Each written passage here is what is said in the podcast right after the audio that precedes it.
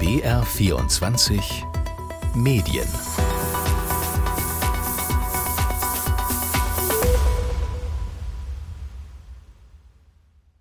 Ist im Fernsehen jetzt alles erlaubt? Oder das ist jenseits der Menschenwürde? Ich bin Linus Lühring und diese Zitate, die stammen aus Zeitungsartikeln aus dem Jahr 2000 und die beziehen sich auf Big Brother. Die Sendung startete damals auf RTL 2 und das Konzept, ganz kurz, unbekannte Menschen leben wochenlang in einem Container und werden dabei gefilmt. Das war oft ja, ziemlich belanglos, was da passiert ist, und trotzdem war der Erfolg damals gigantisch. Und das hat Folgen bis heute. Und über die sprechen wir in dieser Ausgabe von BR24 Medien. Denn spätestens durch Big Brother wurde damals auch in Deutschland ein Format etabliert, nämlich Reality TV. Echten Menschen im Fernsehen dabei zusehen, wie sie unter sehr speziellen Voraussetzungen leben.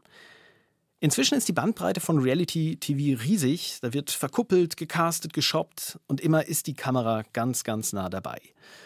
Und da scheint sich was verändert zu haben. Vielleicht sind sogar Hemmschwellen gesunken, denn dieses Zitat am Anfang, Big Brother sei jenseits der Menschenwürde, das stammt von dem damaligen Sat1-Sprecher. Und wo ist vor wenigen Tagen Promi Big Brother gestartet? Bei Sat1.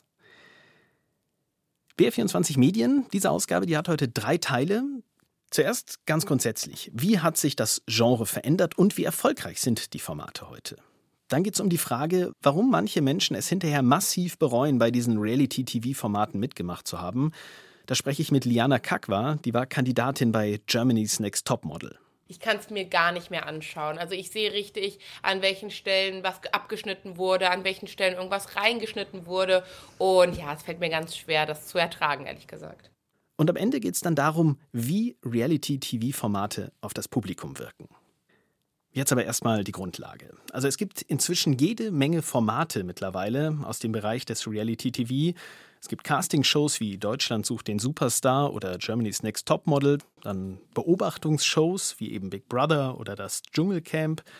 Dazu noch Formate, in denen versucht wird, möglichst viel abzunehmen oder auch immer ganz groß die Liebe, also Kuppelshows, Bauer sucht Frau oder auch der Bachelor.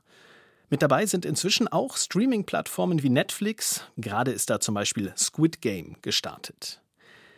Joan Bleicher ist Medienwissenschaftlerin an der Uni Hamburg. Sie gilt als eine der profiliertesten Expertinnen, wenn es um Reality-TV geht in Deutschland. Ich habe sie auf dem Sprung erreicht zwischen zwei Seminaren, deswegen ist die Tonqualität nicht optimal. Und meine erste Frage an Sie war, was verbindet all diese Formate, die ich gerade eben genannt habe? Es wird als Fiktion erzählt, es werden Geschichten erzählt, aber es wird äh, in der Inszenierung und vor allen Dingen auch in den visuellen Stilmitteln darauf geachtet, dass es dokumentarisch wird. In Beobachtungsformaten wird suggeriert, dass man jetzt ungefiltert Einblicke bekommt in das Leben der anderen, aber die Inszenierungen setzen auf normale fiktionale Handlungselemente, Konflikt, Konfliktlösung, äh, Liebe, Schicksal und so weiter. Also alles, was wir aus äh, fiktionalen Erzählungen kennen. Mhm. Wir zwei Big Brother, das erste große Reality-TV-Format, was viele Menschen wahrgenommen haben. Es gab einen, ja, einen enormen Aufschrei. Verstößt das vielleicht gegen die Menschenwürde? Was haben Sie seitdem beobachtet? Wie hat sich Reality-TV verändert? Also erkennbar ist natürlich das Prinzip der dramaturgischen Steigerung. Also man hat immer wieder zugelegt in den Bereichen Aggression, Gewalt und Erotik. Es gab körperbezogene Komik, äh, lustige Unfälle, etwa von Dschungelcamp-Kandidatinnen wie Larissa Mangold. Und man hat natürlich das Angebotsspektrum ausdifferenziert. Also es gab immer wieder neue Themen, die man abgedeckt hat. Jetzt ist es so, dass Sie, Sie gesagt haben, es gab eine Steigerung. Ähm, wenn wir das ein bisschen auseinander trennen mal. Also eine Entwicklung ist ja aus meiner Sicht, dass es am Anfang so wirklich Menschen, also bei Big Brother, erste Staffel, wirklich Menschen von der Straße waren. Das hat sich in meinen Augen ja im Laufe der Zeit professionalisiert. Jetzt zum Beispiel bei der aktuellen Staffel von Promi Big Brother, da haben sich die Leute vorgestellt und gesagt, ja, sie kennen mich aus Sommerhaus der Stars, Big Brother 2013 und auch, weiß ich nicht, Germany's Next Topmodel. Dass da so eine, so eine Maschinerie ins Laufen gekommen ist, dass diese Menschen weit weniger, also die teilnehmenden Menschen weit weniger unbedarft sind, als sie es früher mal waren. Das setzt ja schon in der zweiten Big Brother Staffel ein, dass äh, viele da reingegangen sind, um Karriere zu machen. Und es hat sich mittlerweile ein eigenes Star-System entwickelt. Gerade besonders auffällige, besonders skurrile Darstellerinnen werden in verschiedenen Formaten immer wieder recycelt, immer wieder neu aufbereitet, immer wieder neu erzählt. Und sie nutzen immer die vergleichbaren Selbstinszenierungsstrategien, um aufzufallen. Also es ist da ein eigenes äh, Star-System entstanden, mit dem wir es äh, formatübergreifend zu tun haben. Oft wurde eine Sättigung des Marktes prognostiziert. Das habe ich jetzt in der Recherche immer wieder gelesen. Jetzt hat sich Reality TV überholt. Jetzt brauchen wir was Neues. DSDS, also Deutschland sucht den Superstar, hat nicht mehr die Quoten. Andere Formaten ging es ähnlich. Wie sehen Sie das? Ist da eine Sättigung des Marktes abzusehen, wenn es um Reality TV geht? Also more of the same ist natürlich ein Problem, weil das Interesse der Zuschauerinnen sinkt. Gleichzeitig sind viele Formate in der Produktion so kostengünstig, dass man mit wenig Kosten gute Quoten erzielen kann. Und äh, auf diese Weise werden die nach wie vor platziert. Also man kann mit wenig Geld immerhin noch gute Quoten erzielen, trotz erkennbaren sinkenden Interesse der Zuschauerin. Und insofern wird das auch weiter im Programm bleiben. Und es kommen ja immer ständig neue Formate hinzu, mit denen experimentiert wird. Und insofern äh, sehe ich da keinen Abnutzungseffekt.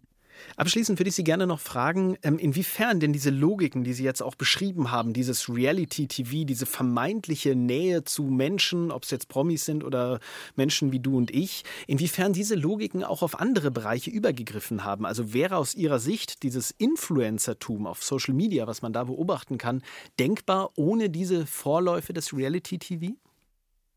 Reality TV gilt ja so ein bisschen als Missing Link in der Verbindung Fernsehen und soziale Medien, weil deutlich erkennbar ist, dass viele Influencer Selbstinszenierungsstrategien suchen, die aus dem Reality TV bekannt sind. Also man nutzt etablierte Formen der Selbstdarstellung, der Selbstcharakterisierung und äh, natürlich auch die Videos, die gedreht werden, mit denen man sich selbst präsentiert, orientieren sich auch sehr stark an den Darstellungsmustern des Reality TV.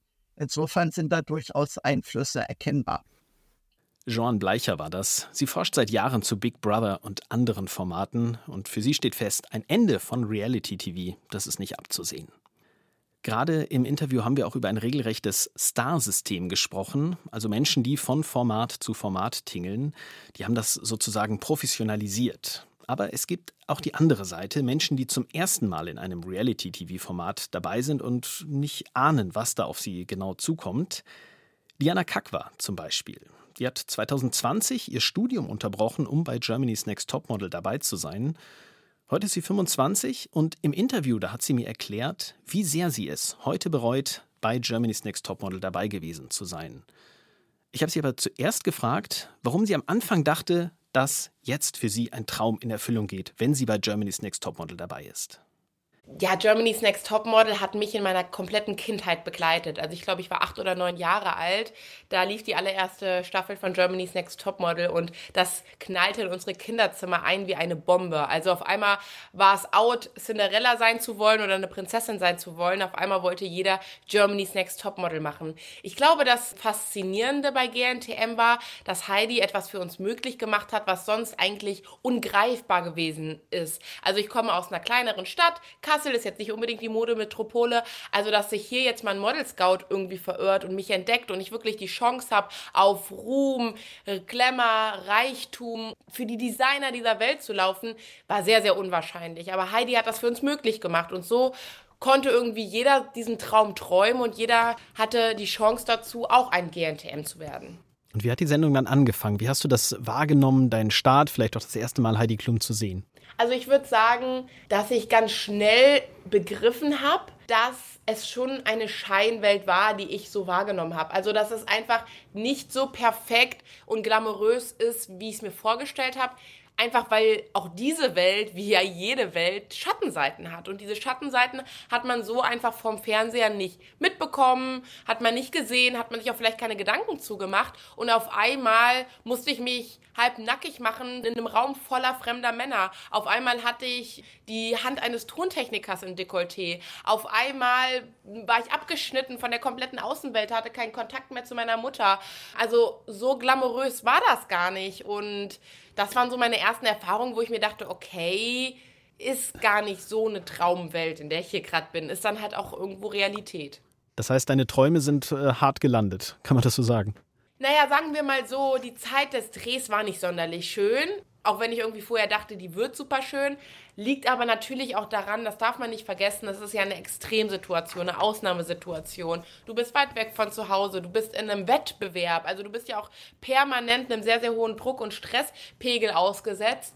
Und ich hatte so ein bisschen die Hoffnung, also ich der Traum war noch nicht ganz zerplatzt. Ich hatte halt so ein bisschen die Hoffnung, okay, das sind jetzt vielleicht mal drei, vier harte Monate, aber wenn ich zurückkomme, dann bin ich ja immer noch irgendwie Germany's Next Topmodel, dann bin ich immer noch im Finale, dann habe ich immer noch die Chance, dass dann das Leben schön wird, weil dann bin ich ja zu Hause in meinem Umfeld, dann kann ich alles so machen, wie ich das möchte. Und ich hatte so ein bisschen die Hoffnung, okay, wenn ich dann endlich zu Hause bin, dann fängt dieser Traum endlich an. Du sprichst von einer Hoffnung, da klingt schon auch so ein bisschen mit, dass aus dieser Hoffnung nichts wurde. Wie ging es dann weiter? Nein, ganz im Gegenteil. Also es wurde zu Hause äh, tendenziell noch viel, viel schlimmer, als es beim Dreh war, weil ich sehr negativ von der Show ausgestrahlt wurde. Und das hat dazu geführt, dass ich zu Hause unter extrem Cybermobbing gelitten habe. Also es fing an mit sekündlichen Hassnachrichten mit den schlimmsten Beleidigungen und Bedrohungen, die man sich irgendwie vorstellen kann. Aber bei mir, man muss aber auch äh, fairerweise dazu sagen, es war der, das allererste Corona-Lockdown-Jahr. Also wir reden hier von Februar bis Mai 2020. Also da war ja im ganzen Land eine Riesenangst, ein riesen Ausnahmezustand. Und ich vermute mal, das war auch wie ein Brandbeschleuniger bei meinem Cybermobbing, denn es hat dazu geführt, also jetzt nicht das Corona, sondern der Cybermobbing hat dazu geführt, dass die Menschen im realen Leben bei mir aufgetaucht sind. Also es wurde irgendwann mal meine, meine Adresse im Darknet veröffentlicht mit der Aufforderung, knüpft die schwarze Hure an den nächsten Baum auf und vergewaltigt sie. Und das haben dann auch wirklich einige ziemlich ernst genommen. Also die standen dann bei mir vor der Haustür, haben mir hochgeschrien, dass sie mich verprügeln, wenn ich rauskomme. Mein Auto wurde zugemüllt. Es wurde sogar ein Giftköder in meinen Garten gelegt, der darauf abgezielt hat, meinen Hund zu vergiften. Und zum Schluss musste ich sogar unter Polizeischutz gestellt werden. Du hast gesagt, du warst während äh, der Dreharbeiten in so einer Art Blase und wurdest dann hinterher in der Ausstrahlung, äh, ja, wenn ich es richtig verstanden habe, anders dargestellt, als du tatsächlich dich selber wahrgenommen hast und auch ja, dich verhalten hast während der Dreharbeiten. Erklär mal, wie war das? Ja, ich würde sagen, unabhängig davon, ob ich anders ausgestrahlt wurde, wie ich mich selbst wahrnehme, das äh, können ja auch immer zwei Paar Schuhe sein. Auch wie gesagt, Germany's Next Topmodel ist eine Ausnahmesituation. Kann ja auch wirklich sein, dass ich da anders war. Was für mich krass war, ist, dass Geschichten transportiert wurden an den Zuschauer und Zuschauerinnen, die es so aber hinter den Kulissen nie gegeben hat. Sprich, ich habe es eben schon erwähnt, wir sind in absoluten Ausnahme- und Stresssituationen. Da kommt es auch schon mal vor, du bist mit 38 fremden Frauen oder in Los Angeles dann mit knapp über 20 fremden Frauen. Da kommt es auch schon mal vor, dass du dich anziehst, aber nie wirklich krass dramatisch. Gerade am Anfang war das nie wirklich dramatisch. Man hat sich danach ausgesprochen und dann war es auch wieder gut. Aber man hat im Fernsehen dann immer nur die, die Momente gezeigt, wo man sich irgendwie angezickt hat und irgendwie nie die ganze Geschichte, nie wie man, was davor passiert ist, was danach passiert ist, die ein ganz anderes Bild auf die Situation wirft. Also die Geschichten wurden nur halb, maximal halb, teilweise nur zu einem kleinen Quintessenzchen erzählt. Und nicht nur das, es war sogar so, dass wir am Set, oder beziehungsweise nicht alle, aber ich auf jeden Fall, so manipuliert worden bin, dass ich bestimmte Handlungen ausführe. Ich kann mich zum Beispiel an eine Situation erinnern, wir haben alle zusammen Karten gespielt, wir waren acht, neun Mädchen, haben unser Lieblingsspiel gespielt. Für uns war das wie eine große Klassenfahrt, wir haben uns super verstanden am Anfang. Und irgendwann nach zehn Minuten kam die Redakteurin, schon fast sauer könnte man sagen, zu uns, riss uns reiheweise die Karten aus der Hand und meinte, das möchte doch kein Mensch sehen, redet mal über Johanna. Und egal, was wir in diesem Moment über Johanna sagen, weil sie war nicht anwesend, wird es für den Zuschauer und die Zuschauerin so aussehen, als würden wir über Johanna lästern. Und das sind diese ganz klassischen Momente, die pausenlos bei Germany's Next Topmodel passieren, wo man sich als Zuschauer und Zuschauerin fragt, ey, warum reden die die ganze Zeit übereinander? Warum lästern die so? Warum sagen die das nicht ins Gesicht? Aber in Wirklichkeit hätten wir niemals über Johanna in dem Moment gesprochen, wenn das nicht eine Aufforderung von der Redaktion gewesen wäre. Dann bist du aus dieser Blase der Dreharbeiten äh, aufgetaucht, du bist nach Hause gekommen und dann war das Finale. Vorher hattest du eben das alles erlebt an, an Hass, an Bedrohungen und dann hast du in diesem Finale eine, eine Entscheidung für dich getroffen und die dann auch verkündet. Welche war das? Ja, ich bin dann freiwillig live im Finale ausgestiegen, um ein Statement gegen Cybermobbing zu setzen und um mich auch ganz klar von der Show zu distanzieren, weil ich das für keine Sekunde mehr befürworten möchte und auch für keine Sekunde mehr befeuern möchte, diesen Hass, der dort produziert wird bei Germany's Next Top Model. Ich glaube, für mich war es enorm wichtig, diesen Schritt zu gehen, weil ich habe sehr gelitten in der Zeit der Ausstrahlung. Also ich bin depressiv geworden, hatte Suizidgedanken und das alles nur, weil ich nicht wusste, welcher Teufel mich heimsucht. Ich hatte einfach keinen Namen dafür. Ich wusste nicht, dass das Cybermobbing ist. Seelische Gewalt, die niemals die Begründung in der betroffenen Person sucht. Und weil ich diese Erklärung nicht hatte, habe ich mir die Schuld gegeben. Ich habe gesagt, okay, ich bin halt einfach eklig, ich bin widerlich, ich habe nichts anderes verdient. Und als ich aber Hilfe bekommen habe und mir klar wurde, was das überhaupt ist, und das war noch vor dem Finale, und ich damit an die Öffentlichkeit gegangen bin, ist mir aufgefallen, ich bin ja gar nicht alleine. Also in Deutschland sind momentan sechs Millionen Jugendliche von Cybermobbing betroffen und viele von denen haben mir geschrieben und die wussten auch nicht, was denen passiert und die haben sich auch selbst die Schuld gegeben. Und für diese jungen Menschen wollte ich an diesem Abend einstehen und für diese jungen Menschen wollte ich ein Zeichen setzen und vor allen Dingen wollte ich eins in die Welt raustransportieren, dass niemand deinen Wert festlegen kann, außer du selbst. Niemand kann die Entscheidung für dich treffen, wer du bist, nur du selber. Richtig traumatische Erfahrungen hat Liana Kakwa als Kandidatin bei Germany's Next Topmodel gemacht. Heute erzählt sie offen von diesen Erfahrungen und möchte auch mit ihrem Verein Love Always Wins aufklären, wie man sich gegen Cybermobbing wehren kann. Und jetzt, im letzten Teil dieser Ausgabe von BR24 Medien, da möchte ich das alles nochmal vertiefen und die Frage stellen, welche Folgen hat Reality TV? Einerseits auf das Publikum, aber eben auch auf die Menschen, die teilnehmen. Dazu habe ich Maya Götz getroffen. Sie leitet das ITZI, das ist das Internationale Zentralinstitut für Jugend- und Bildungsfernsehen. Das ist beim Bayerischen Rundfunk angesiedelt, wird aber auch unter anderem vom Freistaat Bayern und der Bayerischen Landeszentrale für neue Medien unterstützt. Und im Interview, da hat Maya Götz mir als erstes erklärt, dass das, was Liana Kakwe erlebt hat, was wir eben auch gehört haben, dass das häufiger passiert. Da gibt es eine ganze Menge von. Das ist gerade, weil die Formate eben Menschen zu bestimmten Typen zusammenschneiden und weil sie immer das rausziehen, was sie selber gerade brauchen für die Dramaturgie. Und dann gehen die Menschen nach Hause und alle scheinen Bescheid zu wissen, was passiert ist. Und sie sagen, ich habe gar keinen Alkohol getrunken. Doch, hast du, wir haben es ja gesehen. Ähm, und das viele geht es wirklich länger danach nicht gut. Lässt sich das auch darauf zurückführen, dass viele Menschen einfach nicht wirklich wissen, was auf sie zukommt, dass sie ja nicht richtig vorbereitet werden auf die Art und Weise, wie diese Shows funktionieren? Ja, die Shows selber geben ja vor, das ist Realität. Und mhm. ja, das ist irgendwie reality-based, aber eben auch nicht mehr. Der Rest wird dann zu Charakteren zusammengeschnitten, da werden bestimmte Dinge rausgeschnitten, dann wird was denen gesagt, die werden mit Aussagen von anderen TeilnehmerInnen äh, konfrontiert. Darauf reagieren sie dann ganz emotional. Und das ist ja genau das, was die Show an sich braucht, ähm, was aber eben die Teilnehmer einfach zu menschlichem Material macht. Und das kann hinterher richtig schwierig werden. Mhm, das hat Liana Kakwa ja auch geschildert. Drehen wir es mal um. Gibt es auch positive Beispiele, also Menschen, die aus so einem Format gestärkt hervorgehen? Wir wollen nicht nur die negative Seite äh, zeigen. Ähm, gibt es auch, also gerade an den Punkten, wo man denkt, oh Gott, ne, wie gehen die damit um? Dann bei DSDS zum Beispiel, dass sie es richtig genießen, dass sie hinterher angesprochen werden, man will Selfies von ihnen. Also die von sich selber einfach das Gefühl haben, ich werde nicht in meiner Größe gesehen. Und dann kann das was ganz Tolles sein.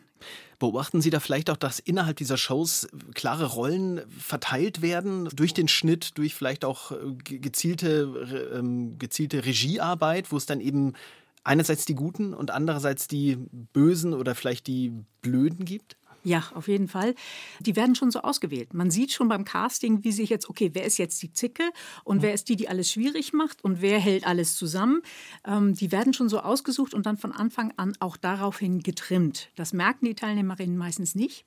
Aber die Zuschauenden, wenn sie lange eine Sendung geguckt hat, zum Beispiel lange Seherinnen von Germany's Next Topmodel, wissen, es gibt immer eine Zicke. Und sie raten vorher schon, okay, wer ist dieses Jahr die Zicke? Das diejenige, die da mitgemacht hat, die wird das wahrscheinlich gar nicht mitbekommen. Dass sie so dargestellt wird. Hm, also klare Mechanismen. Jetzt sind wir auf der persönlichen Ebene. Ich würde aber gerne auf die andere Seite schauen, weg von den Teilnehmerinnen und Teilnehmern hin zum, zum Publikum. Es gab auch da Untersuchungen, die gezeigt haben, dass Reality-TV, das Harald Schmidt ja zum Teil als Unterschichtenfernsehen betitelt hat, oft von überdurchschnittlich intelligenten Personen geschaut wird. Worauf lässt sich das zurückführen?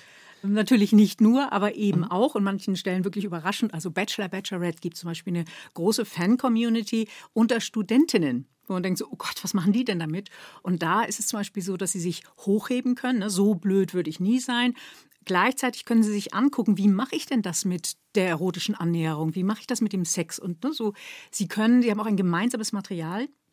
Sie können sich untereinander austauschen und das ist so schön leicht. Da tritt man nicht in ein Fettnäpfchen, wenn man dann mal Greta Thunberg gesagt hat oder einen Politiker angesprochen hat. Hier ist es so eine leichte Unterhaltung, das bleibt auch alles auf dem Leichten und doch wird eben ganz viel damit abgehandelt. Hm, was macht es denn, wenn wir da noch mal ein bisschen genauer drauf schauen, was macht es denn mit dem Publikum, das oft diese Reality-TV-Shows schaut, gerade diese inszenierte Realität? Sie haben das ja auch untersucht. Wir haben auch eben von Joan Bleicher schon gehört, dass extreme Verhaltensweisen immer stärker in diesen Formaten äh, heraus ausgestellt werden. Welche Folgen kann das haben für Menschen, die diese Formate sehen?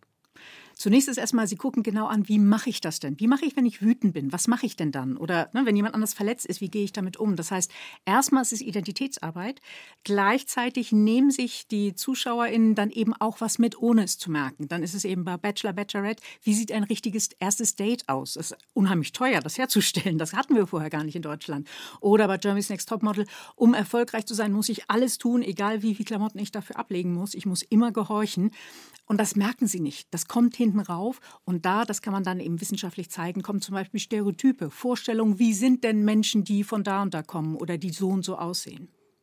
Ist das auch nochmal ein Unterschied? Man könnte ja solche Funktionen auch bei Filmen sehen oder auch bei Daily Soaps. Wirken Formate aus dem Reality-TV-Bereich da nochmal anders? Ja, auf jeden Fall, weil bei Daily Soaps wissen im Prinzip alle Zuschauenden, das ist gemacht, da ist irgendwo ein Cast, die spielen das, das sind erfundene Geschichten. Und trotzdem kann ich mich so reinfallen lassen, weil sie im Prinzip mein Leben nur noch mal überhöht darstellen.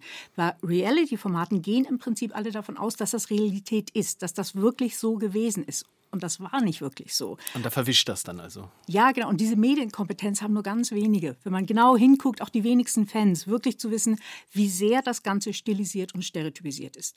Und das kann, um es nochmal auf den Punkt zu bringen, aus Ihrer Sicht problematisch sein. Ja, zum einen ist es natürlich erstmal genau das, was die Faszination ausmacht. Ne? Dass, dass, man, dass die Zuschauenden denken, das ist genau so, wie ich das lösen kann.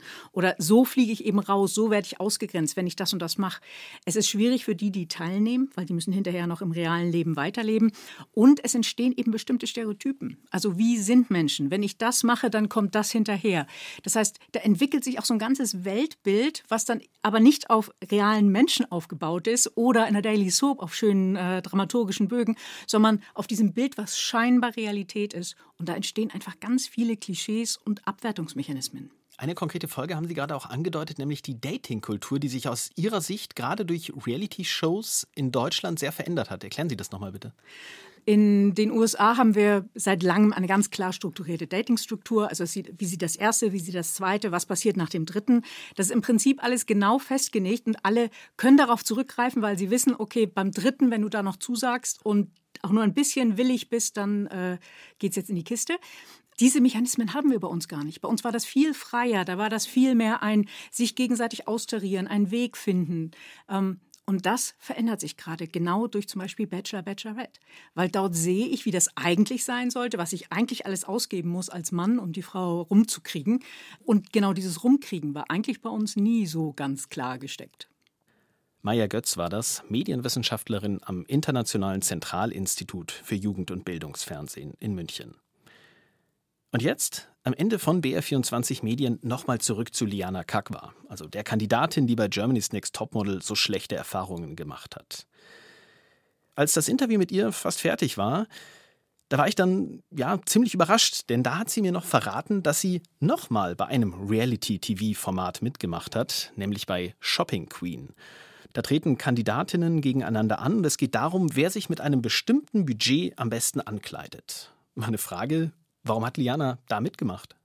Shopping Queen sehe ich jetzt nicht wirklich problematisch. Also ich habe selten davon mitbekommen, dass jemand wirklich unter Cybermobbing gelitten hat. Ich meine, dafür ist da gar kaum Angriffsfläche. Das läuft eine Woche und davon gibt es dann halt einen Tag, wo du ein bisschen mehr im Rampenlicht stehst. Aber die Zuschauer und Zuschauerinnen bekommen ja überhaupt gar nicht diese Bindung oder bekommen überhaupt gar nicht das Gefühl, dich gut zu kennen, wie es jetzt bei Germany's Next Topmodel der Fall ist, wo die Show vier Monate lang im deutschen Fernsehen jede Woche für Woche läuft und dann auch noch ganz viel auf Social Media gepostet wird. Also man kann es nicht im Ansatz miteinander vergleichen. Bei Shopping Queen durfte ich mein Handy dabei haben. Ich hätte auch was gegenfilmen können, wenn ich jetzt irgendwie merke, oh, die Redaktion trickst mich hier aus oder ich fühle mich jetzt hier irgendwie unwohl, hätte ich mit meinem Handy einfach gegenfilmen können. Ich hatte meine Nichte dabei, die auch alles mitbezeugen konnte. Habe auch nicht das Bild von mir komplett aus meiner Hand gegeben. Bei Germany's Next Topmodel war es beispielsweise so, dass Social Media Accounts in meinem Namen erstellt wurden, auf die ich selber keinen uneingeschränkten Zugriff hatte. Also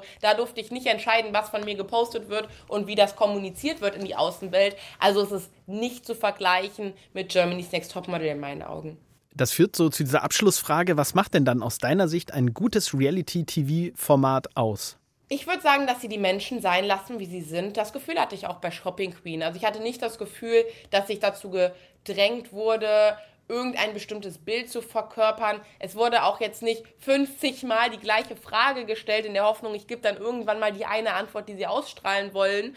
Also ich glaube, es ist wichtig, einfach den Menschen Mensch sein zu lassen und vielleicht auch nicht alles für die Quote zu machen. Also dass man jetzt nicht versucht, ja, Menschen so super negativ darzustellen. Hauptsache, man kriegt vielleicht nochmal 1000 oder 2000 mehr Zuschauer und Zuschauerinnen. Ich glaube, ein gutes Reality-TV-Format macht für mich tatsächlich aus, wenn man dann auch die Realität ansatzweise zeigt.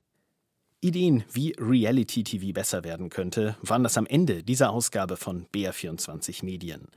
In den Shownotes verlinke ich noch einige Studien und Artikel zu diesem Thema. Da kann man noch mal tiefer eintauchen in die Materie Reality TV. Und diese Ausgabe von BR24 Medien, die gibt es wie alle anderen auch in der ARD Audiothek. Mein Name ist Linus Lühring und br24medien.br.de, das ist die Adresse für Hinweise und Feedback.